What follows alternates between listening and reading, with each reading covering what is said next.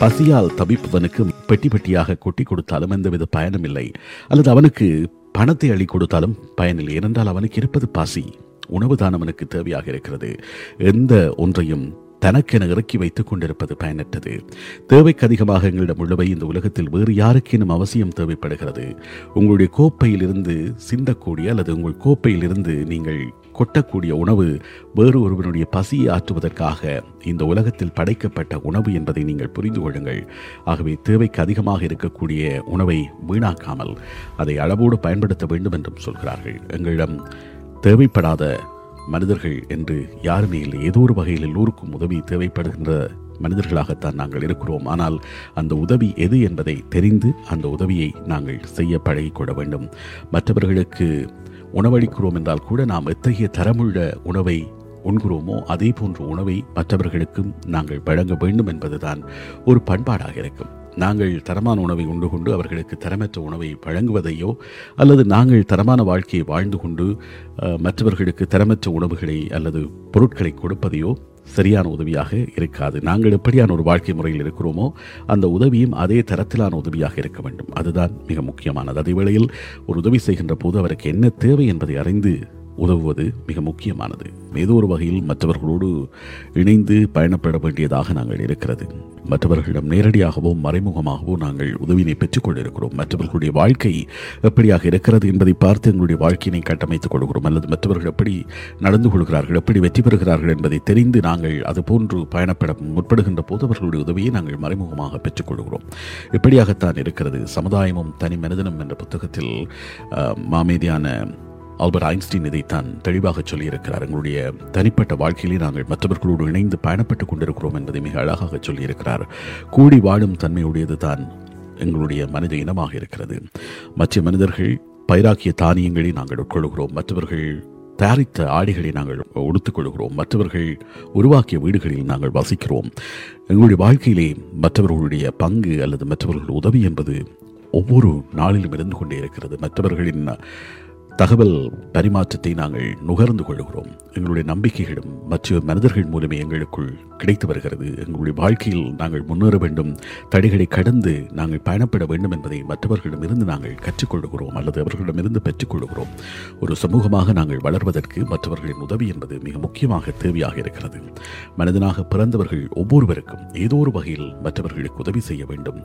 அல்லது மற்றவர்களிடமிருந்து ஒரு உதவியை பெற்றுக்கொள்ள வேண்டும். இந்த இரண்டுமே வாழ்க்கையிலே சம பலத்தோடும் சமநிலையோடும் நடந்து கொண்டிருக்கிறது. உதவி செய்யாமல் நாங்கள் சேர்த்து வைக்கக்கூடிய பொருளால் எந்த விதமான பயனும் கிடைப்பதில்லை. அந்த பொருள் வீணாக அழிவடைந்துவிடும். ஏனென்றால் இந்த உலகத்தில் மனித வாழ்க்கை என்பது நிலையில்லாதது. எனவே மனிதன் வாழும் காலத்தில் தான் சேர்த்த பொருளையும் தான் சேர்த்த அறிவையும் மற்றவர்களோடு பகிர்ந்து கொள்ள வேண்டும். இதுதான் வாழ்க்கையின் அடிப்படை அறமாக இருக்கிறது.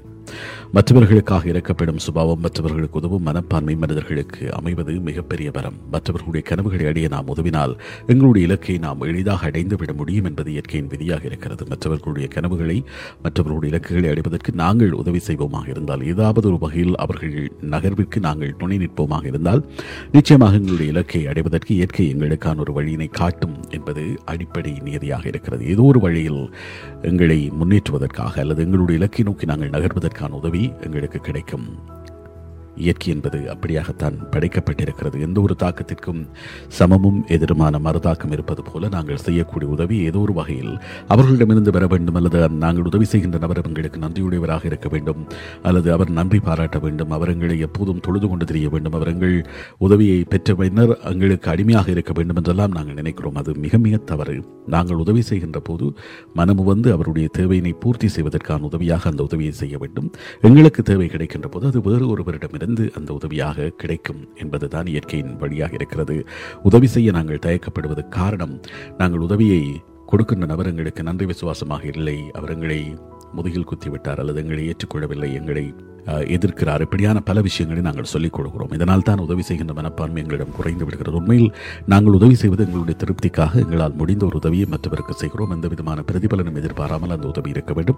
அப்படியான உதவி நாங்கள் செய்கின்ற போது நிச்சயம் எங்களுக்கு ஒரு நெருக்கடியான நிலை வருகின்ற போது அது போன்ற ஒரு உதவி எங்களுக்கு நாங்கள் கேட்காமலே எங்களை வந்து சேரும். எங்களால் மற்றவர்களுக்கு புது வாழ்க்கையை அமைத்துக் கொடுக்க முடியுமாக இருந்தால் நிச்சயமாக எங்களுக்கான ஒரு புது வாழ்க்கையும் வந்து சேரும். எங்களுக்கான செல்வம் சேரும். எங்களுக்கான புது நம்பிக்கைகள் உற்சாகங்கள் பலன்கள் கிடைக்கும். இவையெல்லாம் நிச்சயமாக நாங்கள் மற்றவர்களுக்கு உதவி செய்கின்ற போது பிரதிபலன் எதிர்பாராமல் உதவி செய்கின்ற போது அது எங்களை தேடி தானாகவே வந்து சேரும். அப்படியான மனிதர்கள் எங்களை சுற்றி இருக்கிறார்கள். அதனால் தான் இந்த உலகம் இன்னமும் இயங்கிக் கொண்டிருக்கிறது. அப்படியான ஒரு மனிதனின் கதை தான் இது. அமெரிக்காவில் நியூயார்க் நகரத்தில் ஒரு மருத்துவமனை ஒரு தனியான ஒரு ஓடிலே ஒரு முதியவர் படுத்திருக்கிறார். அவருக்கு உயிரை கொள்ளக்கூடிய ஒரு வகையான நோய் தாக்கியிருக்கிறது. ஒரு சில நாட்களில் அவர் உயிரிழந்து விடுவார் என்று மருத்துவர்கள் பேசிக் கொள்கிறார்கள். அப்போது அவர் தன்னுடைய மகனை சந்திக்க வேண்டும் என்று விருப்பத்தை வெளிப்படுத்தி இருக்கிறார் அப்போது அவரை பார்த்து கொள்ளக்கூடிய அந்த தாதி அங்கு வந்து ஒரு இளைஞனை அழைத்து வந்து சொல்கிறார் உங்களை பார்ப்பதற்கு உங்களுடைய மகன் வந்திருக்கிறார் என்று கிழவன் அந்த வயது முதிர்ந்தவர் கண்ணை திறந்து பார்க்கிறார். அவருக்கு வழங்கப்பட்டிருக்கக்கூடிய வலி நிவாரணிகள் மற்றும் மருந்துகளால் அவரால் அதிகளவு கண்களை திறந்து பார்க்க முடியவில்லை. மெதுவாக கண்களை திறந்து பார்க்கிறார். கண்களில் கண்ணீர் பறிக்கிறது. எதிரே மங்கலாக அந்த தாதியின் அருகிலே ஒரு இளைஞனை பார்க்கிறார். அவருடைய இருபது வயது மதிக்கத்தக்க ஒரு இளைஞன் ஒரு சீருடை அணிந்திருக்கிறான். அந்த சீருடை யுத் மரைன் என்று எழுதப்பட்டிருக்கிறது. அந்த தாதியிடம் அவர் பேசிக் கொண்டிருக்கின்ற போது சொல்லியிருக்கிறார் தன்னுடைய மகன் அமெரிக்க அரசாங்கம் நடத்துகின்ற இந்த யுத் மரைன் ப்ரோக்ராமில் இருக்கிறான். அதனால் அவனை சந்திக்க முடியாமல் இருக்கிறது. இறப்பதற்கு முன் அவனை பார்த்துவிட வேண்டும் என்று சொன்னபோது அதை கேட்ட தாதி அந்த இளைஞனை தேடி பிடித்து கூட்டிக் கொண்டு வந்திருக்கிறார். யுத் மரைன் ப்ரோக்ராமில் இருக்கிறான் என்று சொன்னதை வைத்துக் கொண்டு அந்த இளைஞனை அழைத்துக் கொண்டு வந்து நிறுத்தியிருக்கிறார். இளைஞன் படுக்கைக்கு அருகில் போய் நிற்க நின்று கொள்கிறான். தன் கைகளால் அவன் கைகளை பிடித்து தாவுகிறார் அதை பார்த்ததும் அந்த இளைஞன் தன் கையை அவரின் அருகில் நீட்டுகிறான். நடுங்குகின்ற தன்னுடைய அந்த கரங்களால் அந்த முதியவர் உயிருக்கு போராடி கொண்டிருக்கக்கூடியவர் பாசத்தோடும் வாஞ்சியோடும் அவன் கைகளை பற்றி கொள்கிறார் பிறகு அமைதியாக கண்களை மூடிக்கொள்கிறார். அதன் பின்னர் ஒரு அந்த தாதி அவர் அருகிலே ஒரு நாற்காலியை கொண்டு வந்து போடுகிறார். அந்த இளைஞன் அதில் இருந்து அந்த முதியவரின் கைகளை தடவி கொடுத்து கொண்டிருக்கிறார். முதியவரின் படுக்கைக்கு அருகிலேயே இருந்து அந்த இளைஞன் உட்கார்ந்து அன்று இரவு முழுவதும் அவருடைய கைகளை பிடித்தபடியே இருக்கிறார். அவ்வப்போது அந்த தாதி அந்த முதியவரின் உடல்நிலை எப்படி இருக்கிறது என்பதை பரிசோதிப்பதற்காக வந்து செல்கிறார். அப்போதும் அந்த இளைஞன் முதியவரின் கைகளை பிடித்தபடியே இருக்கிறான். அப்போது அந்த தாதி சொல்கிறார் தம்பி நீங்கள் நிறைய நேரமாக இப்படியே இருக்கிறீர்கள். கொஞ்ச நேரம் வெளியில் போய் உட்கார்ந்து விட்டு வரலாம். அல்லது அந்த படுக்கையில் கொஞ்ச நேரம் விளைப்பாறி விட்டு வாருங்களேன். ஏன் இப்படி இவ்வளவு நேரமாக பல மணி நேரமாக இப்படி இருக்கிறீர்களே அப்படின்னு சொல்லி கேட்கிறார். அப்போது அந்த இளைஞன் சொல்கிறான் பரவாயில்லை நான் பார்த்து கொள்கிறேன் என்று சொல்லி ஒரு தேநீரை மட்டும் வாங்கி அந்த தாதியிடம் அருந்திவிட்டு மீண்டும் அப்படியே இருந்து விடுகிறான். சில சந்தர்ப்பங்களில் அந்த முதியவரின் காதிலே அவன் மிக இரகசியமாக நல்ல வார்த்தைகளை சொல்லி அவருக்கு ஆறுதல் சொல்வதையும் அவர் அந்த தாதியால் அவதானிக்கக்கூடியதாக இருக்கிறது. ஆனால் அந்த கைகளை மட்டும் அந்த முதியவரின் கைகளை மட்டும் அந்த இளைஞன் பிடித்து கொண்டே இருக்கிறான். இப்படியாக அன்று இரவு முழுவதும் பகலில் இருந்து இரவு முழுவதும் அந்த இளைஞன் அந்த முதியவரின் கைகளை பற்றியபடி இருக்கிறார்? காலை விடைந்த போது அந்த முதியவர் இறந்து போயிருக்கிறார். இளைஞன் அவருடைய அந்த தளர்ந்த கையை தன் கையிலிருந்து மிக கவனமாக விடுவித்து மெல்ல அந்த படுக்கையில் வைத்துவிட்டு எழுந்து வெளியில் வருகிறான். அப்போது அந்த தாதி சொல்கிறார் உங்களுடைய தந்தையின் மரணத்தை இட்டு நாங்கள் மனம் மறந்துகிறோம். எங்களுடைய ஆழ்ந்த அனுதாபங்கள் அப்படின்னு சொல்லி அந்த தாதி அந்த இளைஞனுக்கு சொல்லுகின்ற போது அந்த இளைஞன் சொல்கிறார் இல்லை நீங்கள் தவறாக புரிந்து கொண்டீர்கள். அவர் என்னுடைய தந்தை இல்லை. இதற்கு முன் நான் அவரை பார்த்தது கூட இல்லை. அப்படின்னு சொல்லி அந்த இளைஞன் சொன்ன உடனே தாதிக்கு ஒரே ஷாக் ஆகிட்டது என்னடா அப்பா இல்லை நான் இவ்வளோ நேரம் இருந்து அந்த முதியவருக்கு கதையெல்லாம் சொல்லி கைகளை பிடித்து தடவி கொண்டு எல்லாம் இருந்திருக்கிறானே. உங்களுடைய அப்பா இல்லை என்றால் அவரை உங்களிடம் கூட்டிக் கொண்டு வந்த போதே சொல்லியிருக்கலாமே.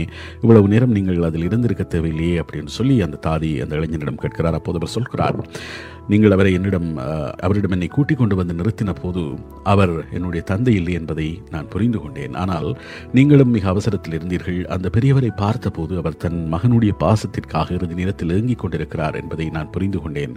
அவன் இப்போது இல்லை என்றாலும் அவனுடைய பாசத்திற்காக அந்த தந்தை இறங்கிக் கொண்டிருக்கிறார்.